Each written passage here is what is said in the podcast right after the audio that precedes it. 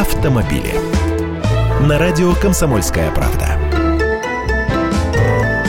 Здравствуйте! Выпускники автошкол стали реже сдавать экзамены на права с первого раза. В прошлом году было проведено больше 2 миллионов 600 тысяч экзаменов. С первой попытки город удачно смогли сдать 830 тысяч кандидатов. Получается, практический экзамен в городе с первого раза сдавал лишь каждый третий выпускник. Хотя в позапрошлом году с первого раза справлялось с экзаменом большее количество. Не в разы, но все же.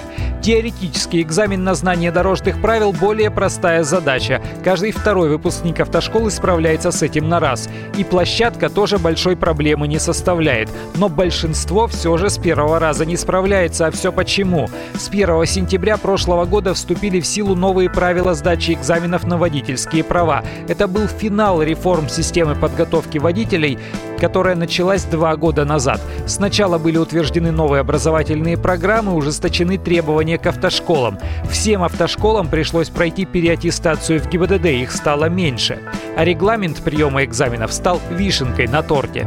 Экзамены усложнились на всех этапах. Один неправильный ответ на вопрос теоретической части теперь влечет за собой дополнительные вопросы из того же раздела. Пересдача любого из экзаменов разрешается не ранее, чем через неделю, но тем, кто не сдал какой-либо из тестов три раза подряд, придется прийти через 30 дней. Если кто-то собирается получать права или открывать новую категорию, готовьтесь лучше. Я Андрей Гречаник, автоэксперт «Комсомольской правды». С удовольствием общаюсь с вами в программе «Дави на газ» в 8 утра по московскому времени.